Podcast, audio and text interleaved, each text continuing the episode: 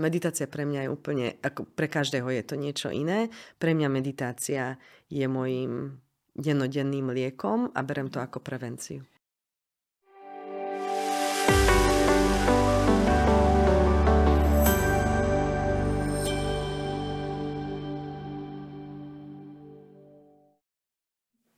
Dneska je našim hostom Eva Lelkešová, mentorka a koučka žien a bývalá top manažerka vo veľkom korporáte. Ahoj, Evka. Vítaj, Evka. Zdravím vás, dámy, veľmi sa teším, že tu môžem byť. Aj my sme radi, že si prijala pozvanie.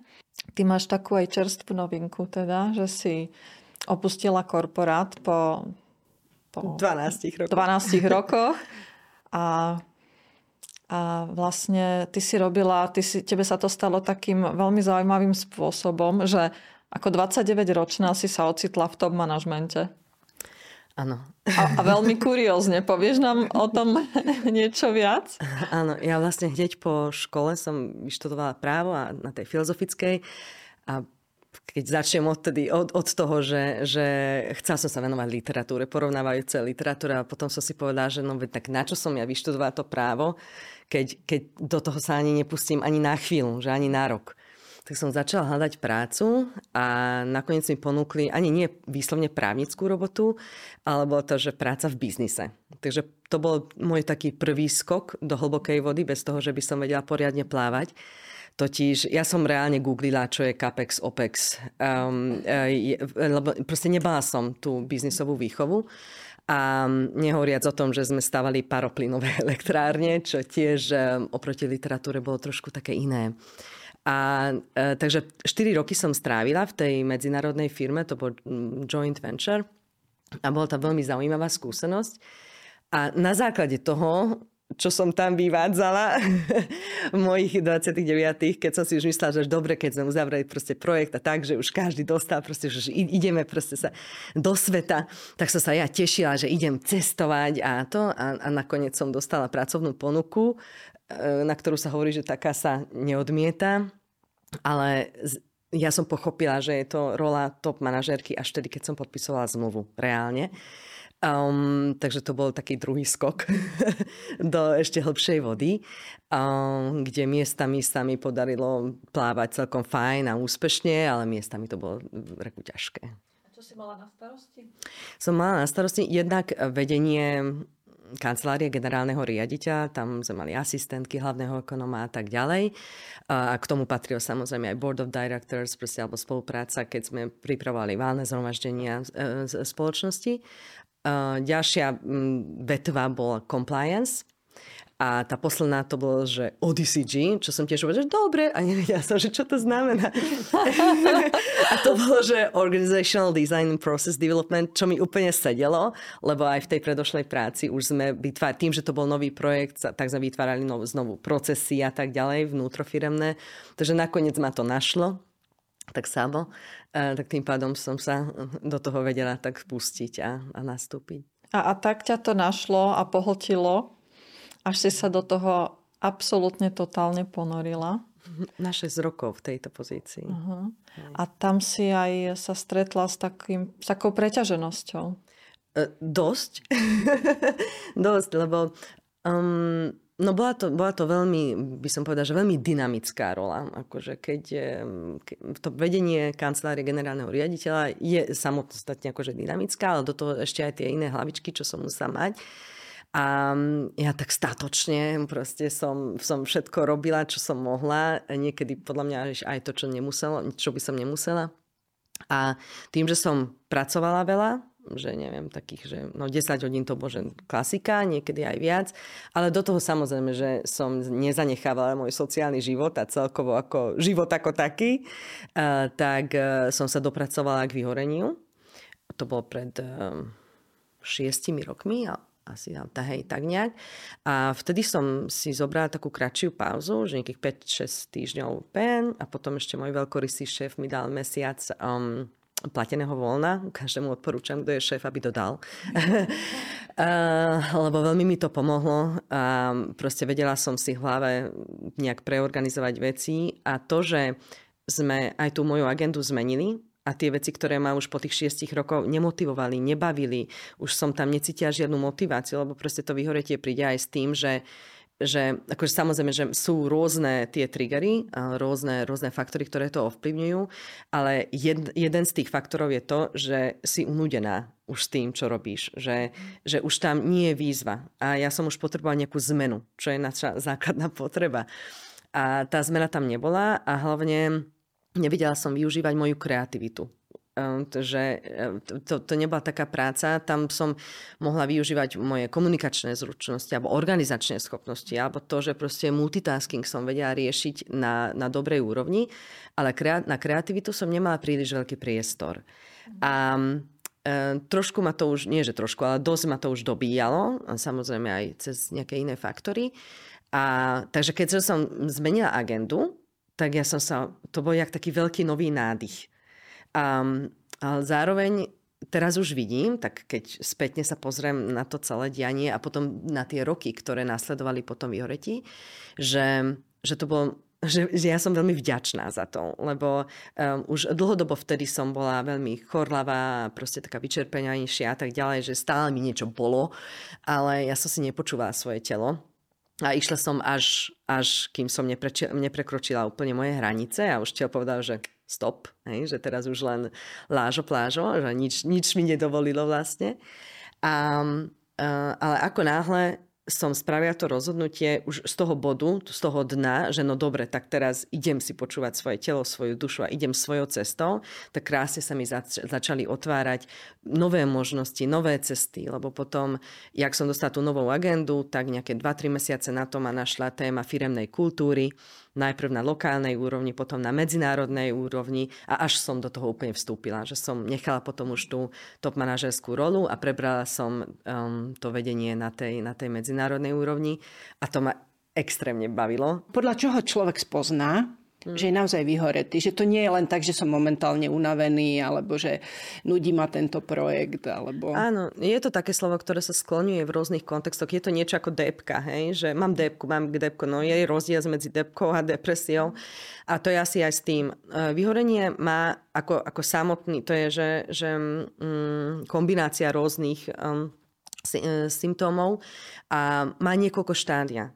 A, a proste to, to prvé, druhé, tretie, tretie štádia, akože sa trošku, ako, sa, ako keby sa nabalilo, nabalovali jeden na druhého. A, niekedy si len myslíme, že tak trošku som unavená, alebo že už mám menej energie na to, aby som, aby som riešila bežné veci v živote. Mám menej trpezlivosti. Um, možno, že som taká prchkejšia. Um, možno, že už vyskočím aj na kolegov alebo na niečo ja taký jasný signál je to, že tie veci, ktoré mi pôsobili predtým radosť, že už ani ma tie ne, nejak prestanú baviť a už začínajú mi byť ťarchou. Že už e, ísť e, do práce, odpracovať, ísť domov, potom na večeru a do kina, že to je už, to je už veľa. Že už všetko je také, neviem, v Slovenčine také overwhelming, že že prerastajú po, mi, po, áno, prerastajú mi cez hlavu, také pohľcujúce, eh, že všetko je veľa, všetko, na, už na nič necítim dostatočnú energiu a odhodlanie. Um, že musím len vydržať, hej, mm-hmm. to, už, to už len mm-hmm. to, že už len nech vydržím a najprv vydržím do toho víkendu, ktorý potom prespím, alebo potom vydržím do večera. Mne sa stalo, že ja som zaspala E, na gauči, som došla domov, som sa vyzula a len tak, jak som bola aj s kabátom, aj s kabelkou, som si len tak akože sa šupla na gauč a ja som sa zobudia v noci že som tam spala. Proste um, z tej vyčerpanosti. A, a že, že cítiš, že, že niečo iné by si chcela, že, že chcela by si žiť, ale nemáš na to energiu.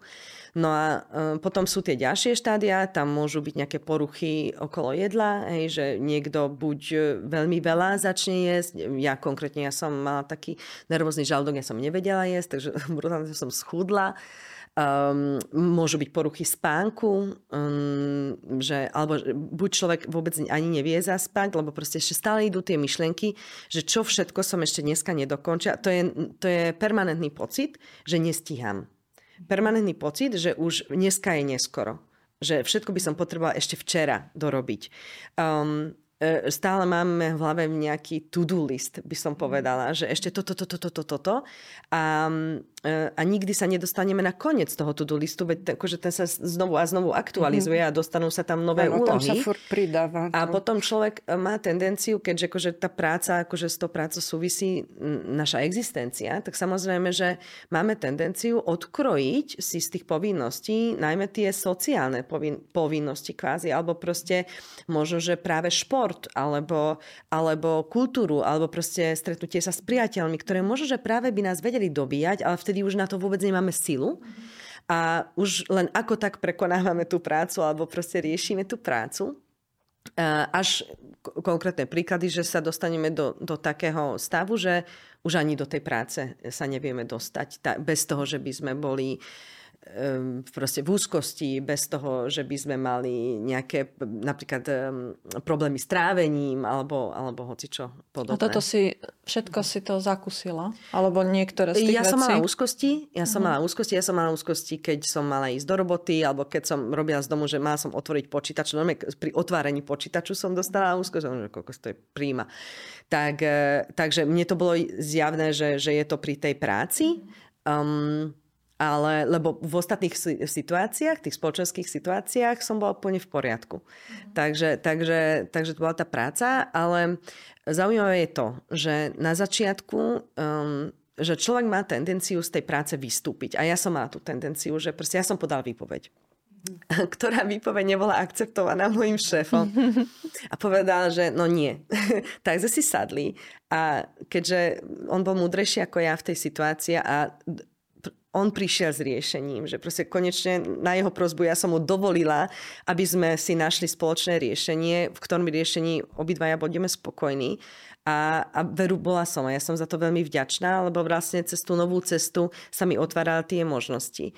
Uh, takže pokiaľ, pokiaľ obidve strany sú, sú otvorené, tak ja si myslím, že dať výpoveď a odísť nie vždy je tým numero uno riešením. Samozrejme je potrebné dať si pauzu, tak ako aj ja som si dal nejakú pauzu um, a tú pauzu využiť vedome, poprosiť si o pomoc proste a, a riešiť v sebe veci, lebo no, keď je v, firme 3000 ľudí a ja som vyhoretá a ostatní nie, tak asi problém nie, len sto, nie je s tou firmou, ale so mnou.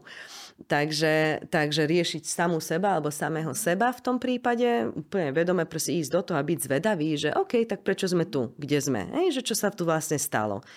A ale samozrejme, že k tomu sa dostaneme až potom, po čom sa dobre vyspíme.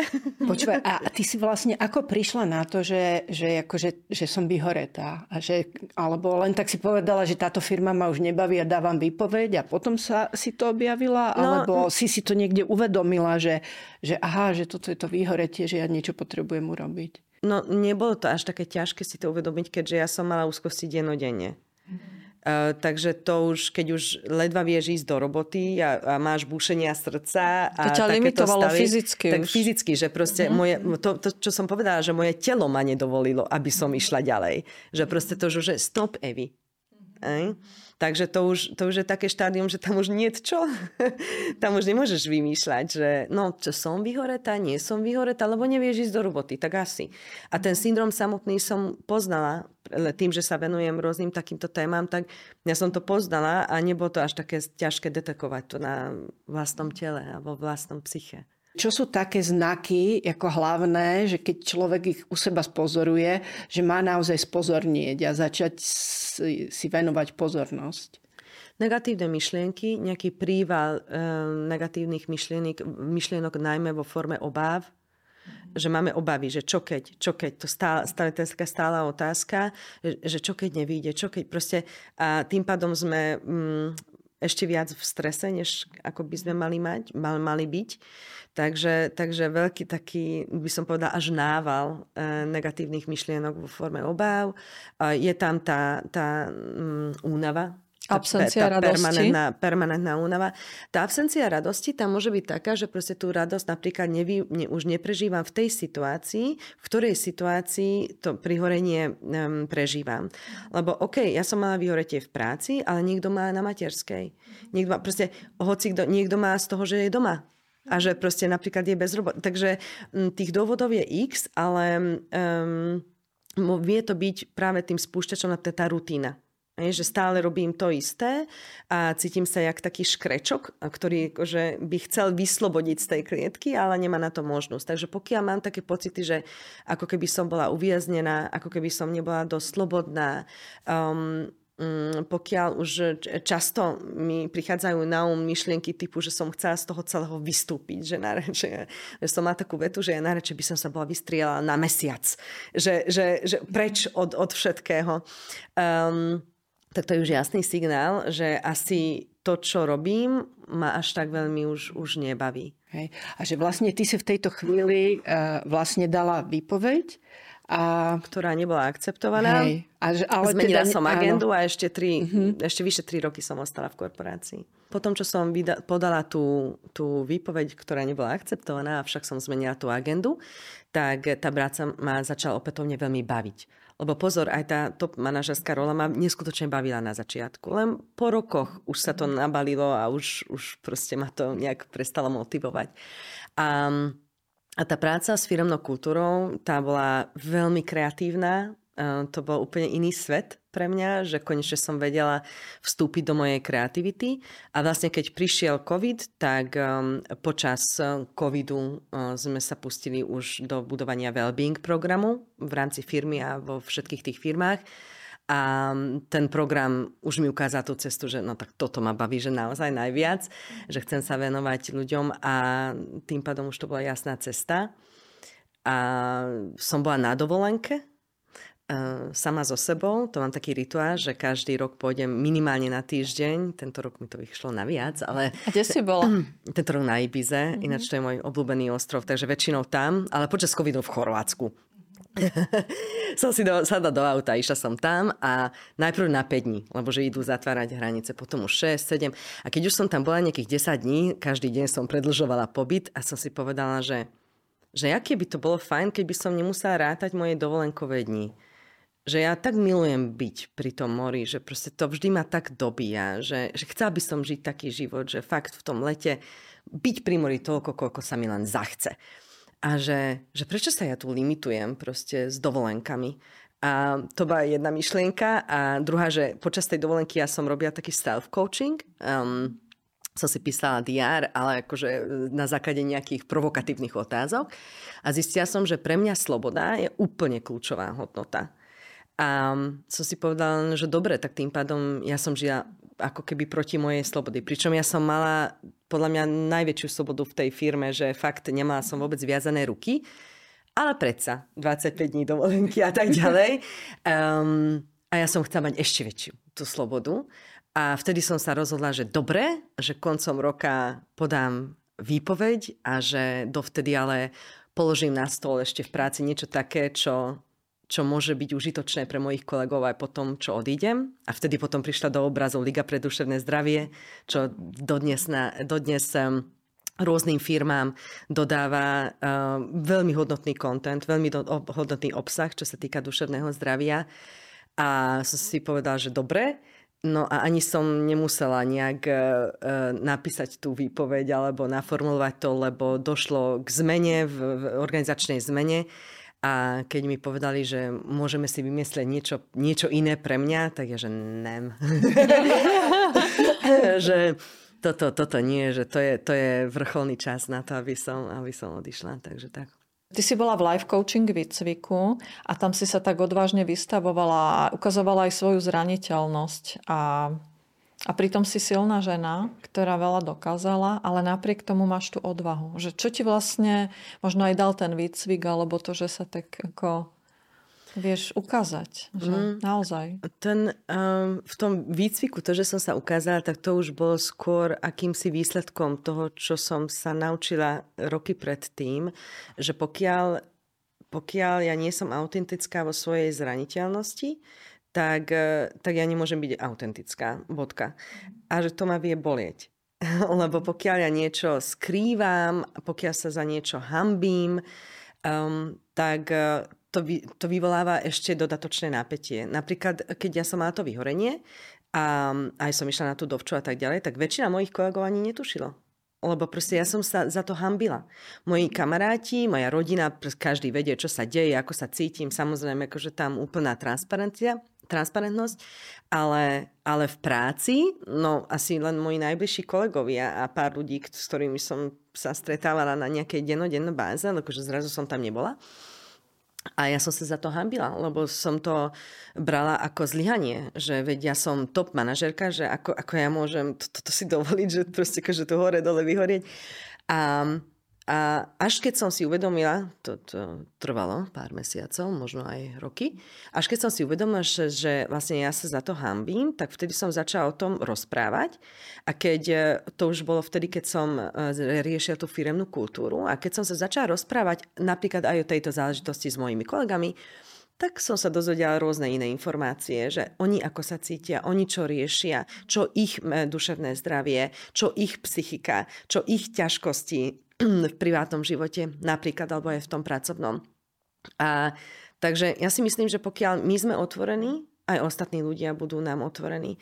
A táto Čiže ty si vlastne ukázala svoju zraniteľnosť a vďaka tomu aj tým ostatným si umožnila uh, ukázať. Otvoriť sa. Otvoriť sa. Áno, byť áno, áno. Uh-huh. A vlastne pri tom coachingu to je aj o tom, že pokiaľ ten klient, aspoň čo som sa tu naučila, že pokiaľ ten klient um, necíti z teba, že proste ty si tam aj zo svojej zraniteľnosti, aj svojej, že hoci ja o sebe, keď koučujem, nepotrebujem sa rozprávať, ale napríklad pri mentoringu áno, lebo dám príklady a to je veľmi oslobodzujúce pre toho klienta alebo pre tú klientku, že, že veď tu si vypočutá, že tu žiadny judgment, proste nejdeme nikoho súdiť, len kladieme otázky, že nie je to žiadna provokácia a je to veľmi oslobodzujúce byť vypočutý.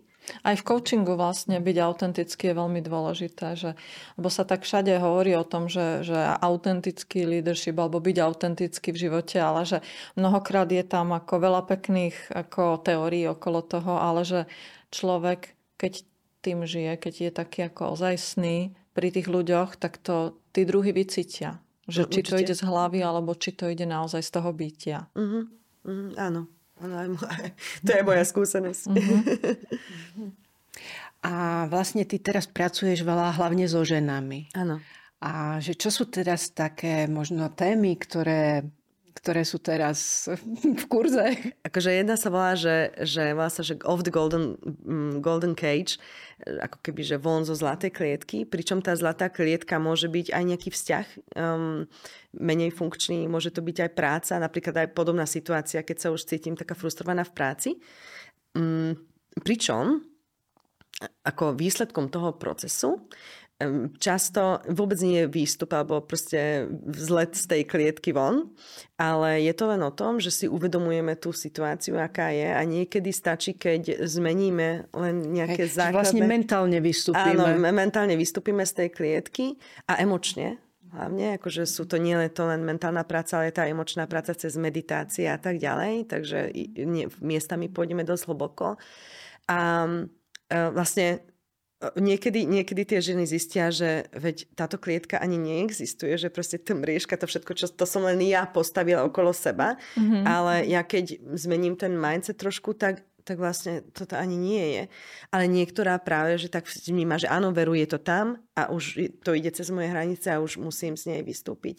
A to je to, že pri tom lete alebo pri tom výlete z tej klietky, že som prítomná s tými klientkami a odprevádzam ich proste od, od tej situácie do nejakej novej. A vytváraš uvedomenie. Áno, áno. A druhá vec, čo ma veľmi baví, to, akože to je úplná srdcovka, to som nazvala, že fan fatal. a to je žena, ktorý si zvolí svoj osud. Um, a je to program pre také ženy, ktoré um, tiež si považujú svoju slobodu za veľmi dôležité, ale nejak nevedia ju prežívať vo svojom živote z rôznych dôvodov.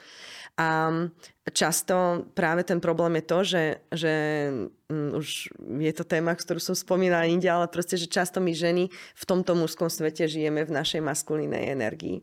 A niekedy stačí len to, že si uvedomujeme, že ktoré maskulínne črty využívame my ako ženy a ktoré feminínne a ako by sme ich vedeli tak zladiť, aby sa navzájom podporovali.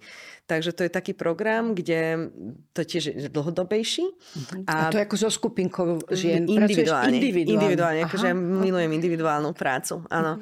A tie, aké sú tie maskulínne uh, črty alebo um, teda Mm-hmm. znaky. Aj maskulina, aj feminina, proste v nás je aj to, aj to, hej, že mám v sebe aj muža, aj ženu. A obidve tie energie majú aj zdravé formy, také, ktoré ma podporujú, ale majú aj také, ktoré ma vôbec nepodporujú. A napríklad um, pri, pri uh, čo sa týka tých maskulínnych prvkov, tak uh, tam uh, reálne by to mohlo tak fungovať, že tá mužská energia by načúvala ženskú intuíciu, preto v mojom coachingu alebo v mojom mentoringu vždycky začíname od srdca, nie z hlavy. Takže načúvame tú intuíciu a ten muž, tá mužská energia mi pomáha realizovať to, že da, dať ma do akcie a realizovať to, čo moja ženskosť, moja intuícia našepkáva, alebo že s čím príde, že to by sme mohli. Čiže tá mužská energia je to, že konať. Akcia. To je konať, to je tá akcia. Ale práve o to ide, že tá akcia má byť inšpirovaná, že proste tá akcia by nemala byť logická akcia, že no lebo takto to mám naučené, takto to funguje, takto to ide v spoločnosti. Nie. Malo by to byť, niekedy je to dosť miestami aj také ilogické, že veď a že je, môže to byť reálne, že, že na, na základe mojich nejakých um, myšlienkových pochodov um, nemusím mať pocit, že to môže fungovať. Ale keď sa do toho pustím, lebo musí tam byť tá dôvera, čo je zase ženská esencia, keď je tam tá dôvera a proste doverujem tomu mužovi a ten, ten, ten muž vo mne tiež, že OK, tak ideme týmto smerom a ja to vykonám, tak to väčšinou teda dopadne veľmi dobre. Ale mužská sila je o, o tom, že proste patrí tam rozhodnosť Hej. A patrí tam vymedzenia nejakých hraníc. Kontrola. Že, kontrola ale zas na, nie nadmierna kontrola, že odtiaľ potiaľ. Alebo aj tie vymedzenie hraníc. My ženy sme také, že no proste my vymýšľame. Uh, máme minimálne 4 tváre v rámci jedného mesiaca. Vždy nám napadajú iné myšlienky. Um, keď začíname robiť vlastný biznis, tak ja konkrétne ja som mala týždenne novú myšlienku, že čo by som, čo, čomu by som sa mohla venovať a chcela, veľmi chcela venovať, ale že každý týždeň. A práve tá mužská energia nám slúži na to, aby nám dal nejaké hranice. Aby nás usmerňovala, že OK, tak teraz si vyberieme ten, ten smer a pôjdeme tým smerom. Takže oni sú v súhre, v ideálnom prípade. Ale samozrejme, že keď som išla do, do vyhorenia, čo sme tu spomínali, tak ja som bola non-stop v mužskej energii. A nie v tej, ktorá mi pomohla. A v akých jazykoch to robíš? V, v angličtine, v maďarštine, v slovenčine. Hej. Aj kvôli tomu, lebo proste pri tej individuálnej práci to je jedno, že ten klient akú má národnosť a akým jazykom komunikujeme, pričom samozrejme, že potom v tých eh, plánovaných, skupinovaných nejakých pobytoch, tak tam si musíme nájsť jeden jazyk, ktorý bude spoločný a zároveň dobre ovládaný aj s tými, ktorí tam prídu. Že to, ten vlastne potrebuješ vyhlásiť v jazyku. Nejakom. Áno, áno, hej, áno, hej. presne, presne. A tá individuálna práca ti dáva viacej slobody ako robiť v, v mnohých jazykoch. Alebo v to, a, aj to a, a zároveň mňa to veľmi baví.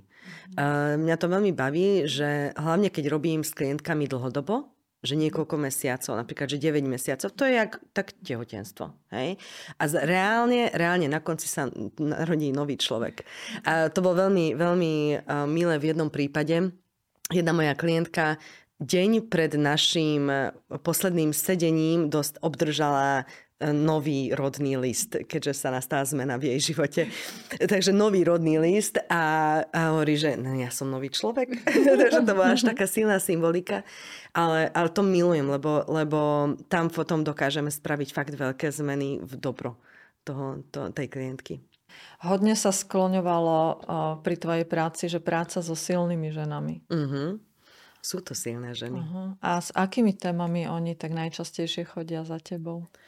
Um, je veľmi často že prídu, že ja neviem, čo so sebou, že proste je tam nejaká nespokojnosť a ani nevie konkrétne pomenovať, že s akým problémom príde, len cíti nespokojnosť, frustráciu, má pocit, že vlastne už dokázala x veci v živote, že má vybudovanú firmu, má rodinu, alebo možno nemá, ale proste, že, že fungujú jej veci v živote, že, že, že proste dá do toho tú námahu a má výsledok, ale je nespokojná. Takže to, že to môže byť jeden taký faktor, ktorý ani nemusíme ísť eh, príliš ďaleko a hneď vieme vydetekovať, že, že v čom spočíva problém. Potom často sú to ženy, ktoré Napriek tomu, že navonok pôsobia ako silné, rozhodné, naozaj oni vedia zabezpečiť proste aj celej rodine živobytie, vybudovať veci, viesť ľudí. A sú to úžasné ženy a vo vnútri sú malinké. Vo vnútri nemajú dostatočnú seba dôveru alebo necítia dostatočnú seba hodnotu a stále ako keby si kladajú tú otázku, že či sú dosť, či, či sú dosť dobré, e, či, či je to postačujúce, ako žijú a, a čo dodávajú na stôl. Takže to je jedna vec. No a potom samozrejme, že pokiaľ sa necítim dosť dobrá, to je, normálne to je jak, jak um, alfa problém žien. To je úplne základný problém väčšinou žien, s ktorými sa stretávam. A pokiaľ ale mám taký pocit, tak stále sa snažím byť e, v tom, v tom výkone, proste akože niečo ešte dodať, ešte dodať, ešte dodať. A často tie ženy majú až výčitky svedomia, keď si dovolia. Keď si dovolia nič nerobiť. Keď si dovolia len, len tak byť, len tak, neviem, ostať v pyžame celú nedelu. Alebo to, to si ani nevedia predstaviť bez toho, že by mali výčitky svedomia. Majú, majú veľmi, veľmi silného vnútorného kritika, uh, ktorý, alebo ktorá stále, stále, tá, tá, ten kritický hlas stojí pred, alebo nad nimi a diktuje. Proste diktuje tempo, ktoré e, vo väčšine prípade vôbec ani nie je zdravé. Takže to sú dosť, dosť um, také typické. No a potom dostaneme sa k tomu, že, že tie ženy práve často, veľmi často majú tie mužské energie, tie maskulné energie e, nie v tej zdravej polarite, ale proste na tej, na tej strane, čo im vôbec neslúži. Že napríklad majú tendenciu mať všetko pod kontrolou, majú tendenciu všetko um, ako keby, že predvídať a to tiež akože súvisí aj s tou kotrou, že, že predvídať, nemať tie obavy tým pádom. Hej. Um, no a to je vlastne taký aj obranný mechanizmus. Predvídať a mať, mať prehnanie pod kontrolou. Nemyslím teraz systémy, mm. ale tak ako všetko, aby sme aby sme boli zraniteľní, aby sme boli v bezpečí. A ano. to je vlastne to, čo ľuďom bráni byť autentickým. Áno, Áno, lebo ako náhle pochopím, že ja, ja, aspoň moje pochopenie bolo také, že keď som mala tie úzkosti, proste úzkosti je o čom? Je o tom, že sa necítim v bezpečí. Či už psychologické alebo nejaké fyzické prostredie vyvoláva vo mne ten pocit, že ja nie som v bezpečí. Nemôžem sa prejaviť nejakým spôsobom, alebo nemôžem sa dostať zvon z nejakej miestnosti, hocičo, z nejakej situácie. A vlastne mne došlo asi v strede nejakého panického záchvatu, že čo sa to ja bojím, že proste pokiaľ ja doverujem životu a doverujem, že všetko sa deje v môj prospech a tým pádom ja doverujem sama sebe, že moje emócie ma vedú tým dobrým smerom, tak ja sa nemusím čoho báť. Ja nemôžem sa čoho báť, lebo vlastne ja som stále v bezpečí, lebo som v bezpečí môjho života ako takého a ja sama v sebe. A samozrejme, že na to, aby som sa vedela dostať k tomuto pochopeniu, ja som musela makať a spoznávať svoje emócie, svoj emočný svet, mm, nepotláčať tie emócie, dávať ich, mm, prosím, im von, pracovať s nimi, uvedomiť si ich, a to je, to, to je pracné.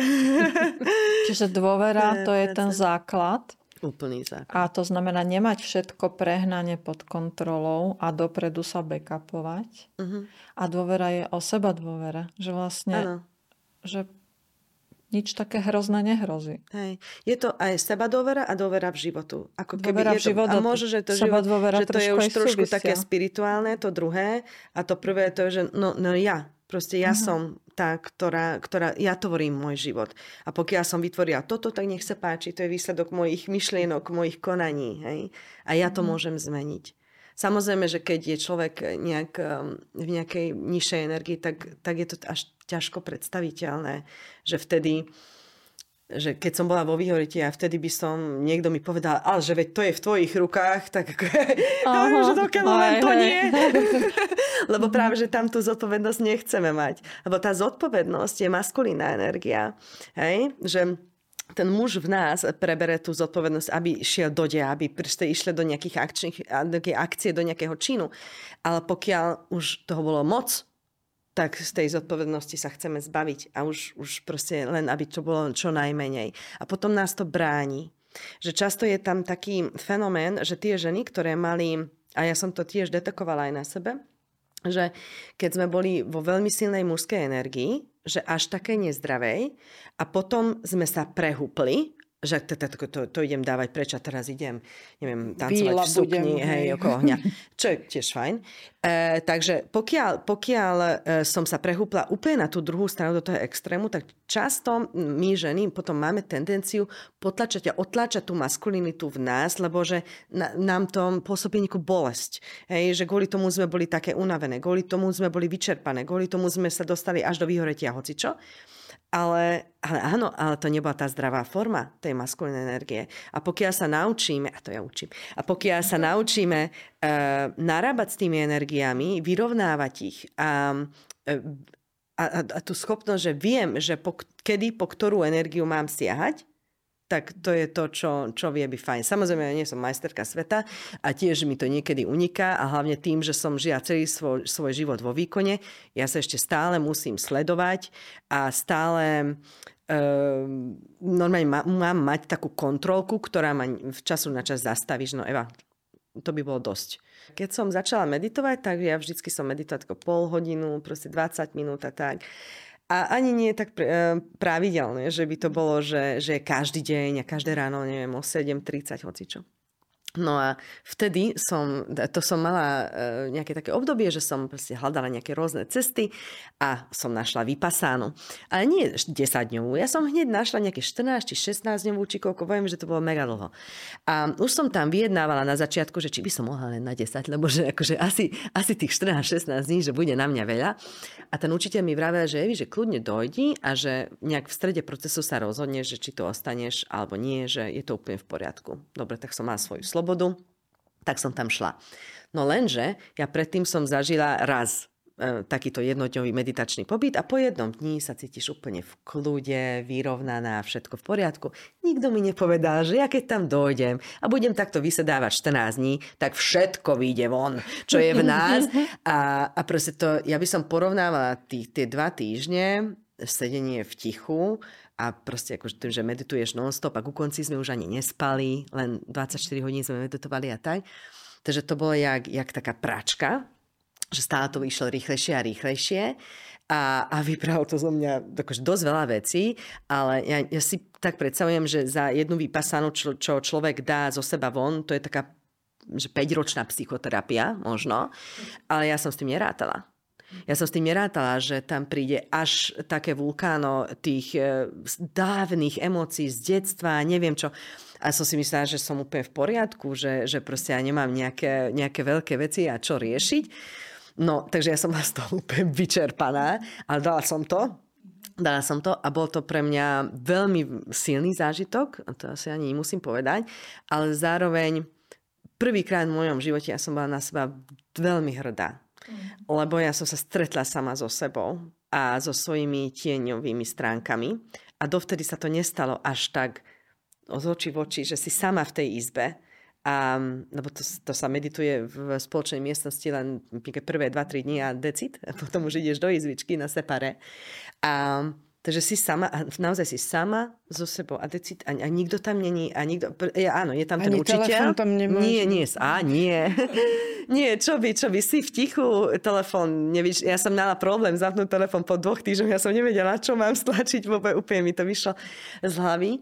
Takže, e, takže je, to, je to silný zážitok, určite to neporúča, neodporúčam nikomu, kto nemá nejaké, neviem, troj, štvorňové meditačné pobyty za sebou, lebo um, fakt to vie až veľmi zasiahnuť do... Ja som bola v tme na týždeň, takže to bolo no. ešte oveľa väčší vhľad, že úplná totálna senzorická deprivácia a veľmi silný zážitok je to. Veľmi. A sám so sebou si tam, sa tam stretneš. Ale, ale pri tomto mindfulness sme boli šiesti a aj tá skupinová dynamika, to, že len si držíme vzájomne priestor, bolo úplne super. Úžasné, áno. Že to je zase iná kvalita zážitku a mne to aj vyhovovalo teraz, že vlastne áno. sme všetci šiesti ticho boli. Hej. Mne ten mindfulness tiež, akože kvôli tomu som išla až do toho až tak, že som vyštudovala, že ako sa vedú tie skupiny a tak ďalej, lebo mňa to veľmi fascinovalo.